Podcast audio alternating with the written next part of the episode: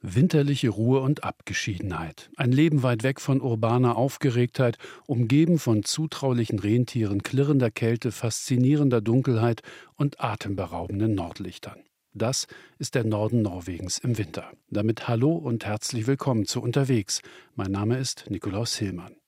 Manuel Rauch war unterwegs hoch droben in Norwegen, wo im Winter nie die Sonne aufgeht, es bitterkalt ist und dennoch die Landschaft und das Leben dort die Besucher betören.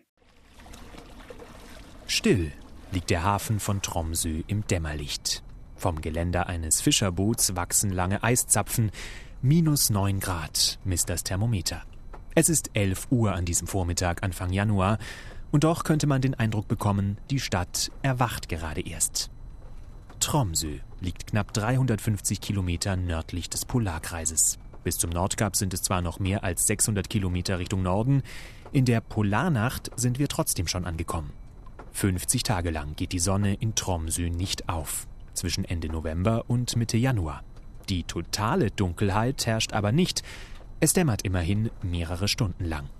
Durch die Innenstadt stapfen Einheimische und Touristen dick eingepackt in Schneehosen und Winterstiefeln. Am Hafen treten ein paar Mutige in Badehose auf den Steg. Nachdem sie sich gerade in der Sauna aufgewärmt haben, geht's jetzt ins eiskalte Wasser. Winterbaden im Hafen von Tromsø.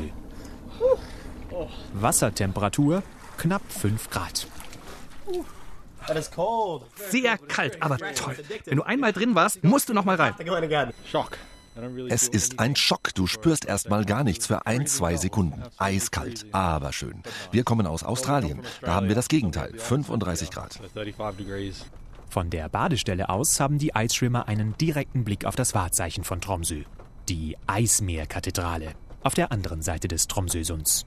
Seit 1965 steht sie dort drüben, auf der Festlandseite der Stadt, die über eine Brücke mit der Insel verbunden ist, auf der das Stadtzentrum liegt.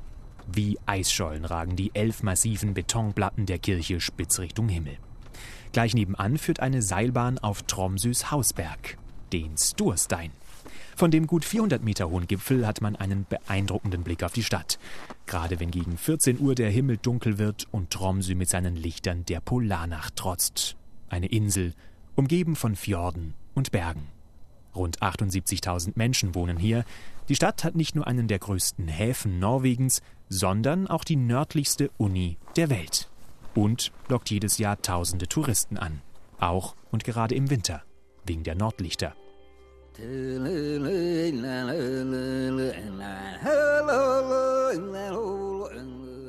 Die faszinierten schon die Menschen, die hier vor tausenden Jahren lebten.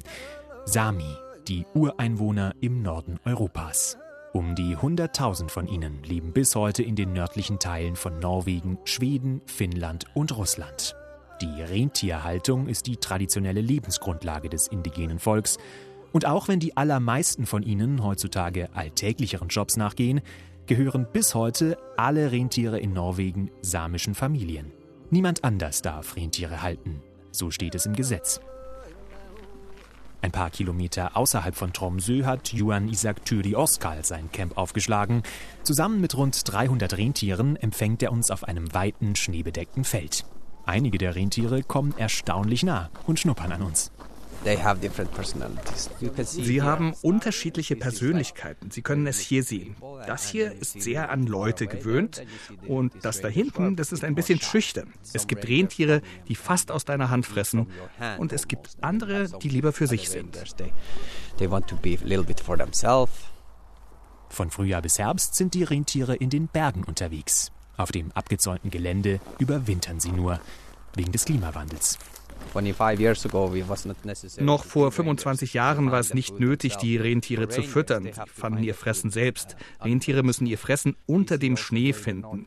Inzwischen sehen wir aber auch im Norden, dass die Winter wärmer werden. Nächste Woche zum Beispiel soll es regnen, mehrere Tage lang.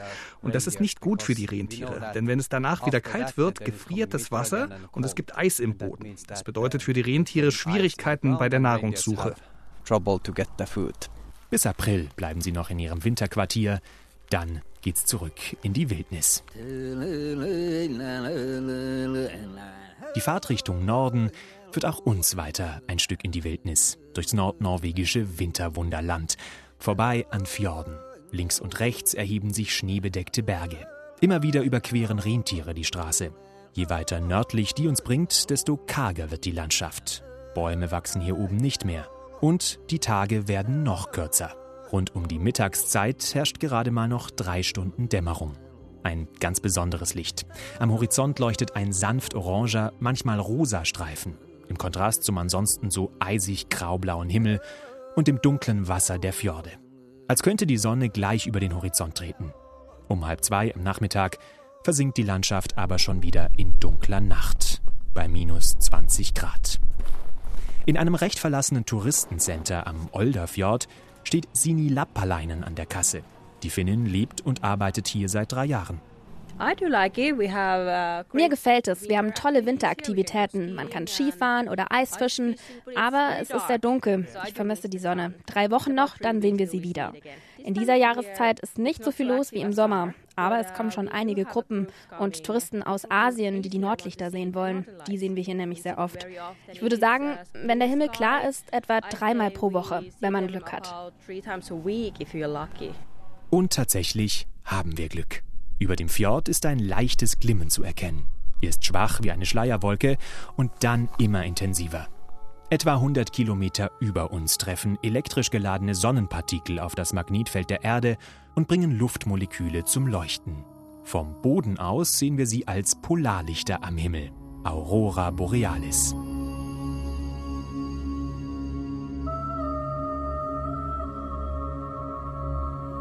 In sich ständig verändernden Formen tanzen die grünen, manchmal auch roten oder violetten Lichter über den Fjord.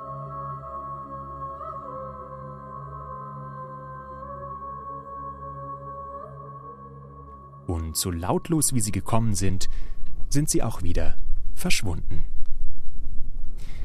50 Kilometer vor dem Nordkap führt die Straße mehr als 200 Meter unter den Meeresspiegel. Der knapp sieben Kilometer lange Nordkap-Tunnel verbindet das Festland mit der Insel Margaröja, die auf dem 71. Breitengrad im Nordpolarmeer liegt. Um die 3000 Menschen leben auf der Insel, die meisten von ihnen in Honningsvåg, der nördlichsten Stadt Europas. Bunte, eingeschneite Holzhäuser liegen an einem Hang entlang einer Bucht. Nur wenige Menschen sind auf den Straßen unterwegs. Nordiges Sommerbü steht auf einem Schild. Norwegens Sommerstadt. Den Titel hat Honningsvåg 2006 bei einer Wahl gewonnen. An diesem frostigen Januartag wirkt er fast schon zynisch. Dass sich das zweieinhalbtausend Einwohner-Nest überhaupt Stadt nennen darf, geht auf das Jahr 1996 zurück, als Honningsvåg den Stadtstatus bekam. Zum Missfallen von Hammerfest, das bis dahin als nördlichste Stadt Europas galt. Das Leben spielt in Honningsvåg vor allem am Hafen. Dank des Golfstroms ist das Nordmeer hier immer eisfrei, Gute Voraussetzungen, denn die Einwohnerinnen und Einwohner leben hauptsächlich von der Fischerei und vom Tourismus. Im Sommer legen Tag für Tag Kreuzfahrtschiffe an. Fast 300.000 Touristen kommen jedes Jahr, um von hier aus die letzten 30 Kilometer zum Nordkap zu fahren. Jetzt im Winter verirren sich kaum noch Gäste auf die Insel. Die wenigen kommen meist mit einem der Hurtigruten-Schiffe, die zweimal am Tag in Honningsvåg anlegen. Seit Ende des 19. Jahrhunderts verbindet die Hurtigruten, norwegisch für die schnelle Route, den Norden mit dem Süden des Landes, die gesamte norwegische Küste entlang. Einst transportierten die Schiffe Post, heute in erster Linie Touristen. Noch immer nennen die Norweger die Verbindung ganz offiziell Riksvei Nummer N, Staatsstraße Nummer 1. Der Mensch muss sich hier oben der rauen Natur unterordnen. Das wusste Jarlove Pettersen schon als Kind. Der Fischer ist in Kamøyvad geboren und aufgewachsen. Wir sind Schnee gewohnt und wir können damit umgehen. Aber manchmal hast du keine Chance. Zu viel Wind und du kannst nichts machen. Man lernt in solchen Verhältnissen zu leben. Man lernt schon als Kind darauf zu achten, jetzt dreht sich der Wind nach Westen und jetzt wird es wärmer. Also pass auf. Jeder war schon mal in solchen Situationen gefangen, aber man lernt daraus. Ja, Love sitzt in seinem Sessel im Wohnzimmer neben dem brennenden Schwedenofen. Mehr als 40 Jahre lang hat er in der Fischerei gearbeitet. Ich habe als Fischer angefangen, da war ich 15. Wenn du als Fischer arbeitest, bist du dein eigener Chef. Wenn du auf einem größeren Schiff arbeitest, hast du einen Skipper und der trifft die Entscheidungen. Die Fischer in kleineren Booten aber entscheiden selbst. Sie lieben die Freiheit und verdienen gleichzeitig Geld. Aber eine Romanze ist es auch nicht. Wenn du als Fischer viel verdienst, arbeitest du auch hart.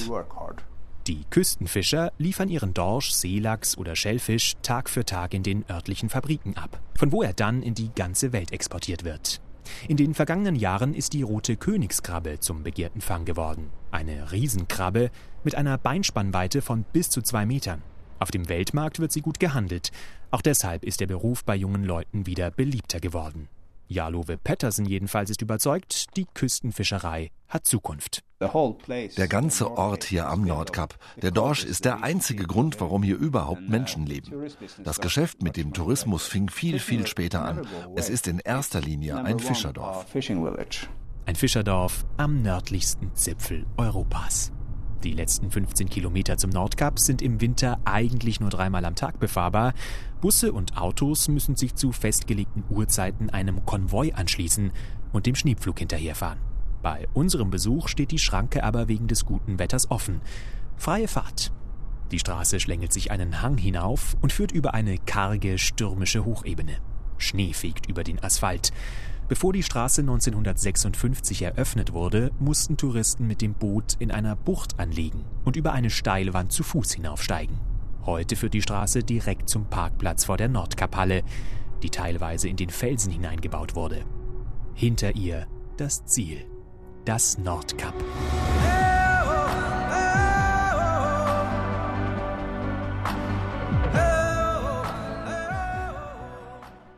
Manuel Rauch war unterwegs in der winterlichen Landschaft Nordnorwegens.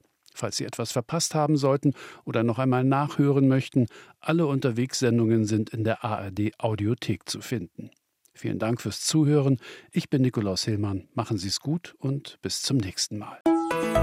RBB 24 Inforadio vom Rundfunk Berlin-Brandenburg.